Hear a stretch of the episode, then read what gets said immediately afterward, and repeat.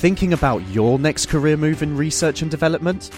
Then it's time to make your move to the UK. The nation that's investing 20 billion pounds in R&D over the next 2 years. The nation that's home to 4 of the world's top research universities. The nation where great talent comes together.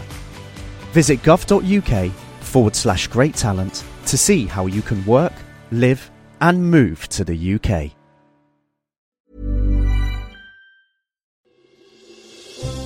Question of the week from the Naked Scientists. Hello and welcome to Question of the Week from the Naked Scientists with me, Diana O'Carroll. This week, will these hands ne'er be clean? This is Emilio Romero. I'm calling from Guayaquil, Ecuador. First of all, congratulations on a great show. Now, my question. The other day, after watching a TV commercial, my daughter asked me, How do we know that certain disinfectants kill 99.9% of the germs? And what would happen if we use it twice? Would that kill 100%? Thank you. What does the marketing mean? And will two hand washes serve better than one? Hi, I'm Jane Greatorex from the Health Protection Agency in Cambridge. Well, it's not a straightforward answer. The 99.9% claim that manufacturers put on their products is true based upon the tests that they carry out, but these are carried out under laboratory conditions in test tubes and on plates. It's a little bit more complicated than that in real life, and it really depends on what we're talking about here. If we're talking about a cough droplet, a cough droplet might contain about 200 million flu germs in a winter season and about a million or so bacteria.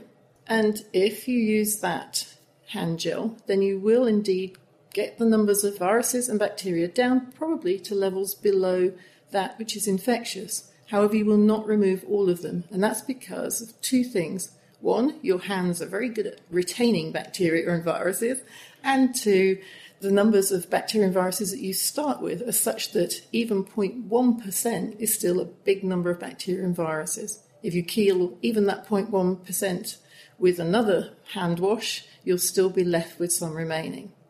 Now, if, for instance, we were talking about fecal contamination, not a nice subject, but then we're talking about much larger numbers of viruses and bacteria.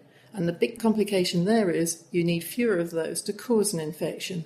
So the straight answer was you won't remove all the bacteria and viruses, and that in some situations it's really not very good news. Two scrubbings will remove more germs, but 99.9% of a lot is still going to be a lot.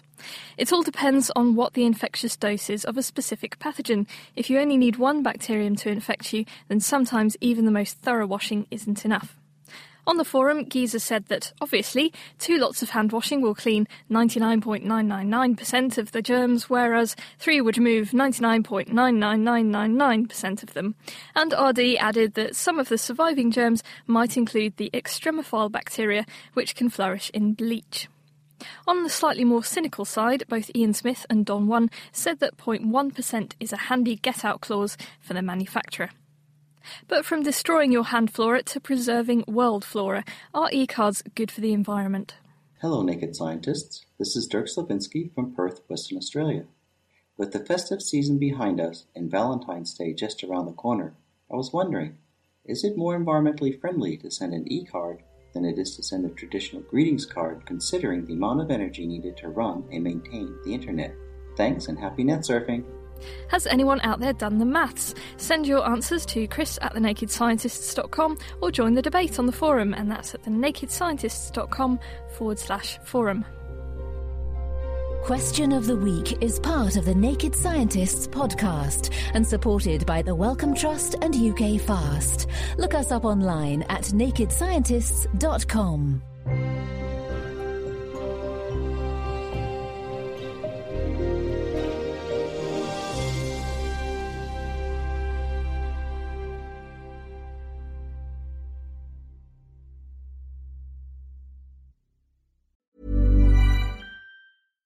Thinking about your next career move in research and development?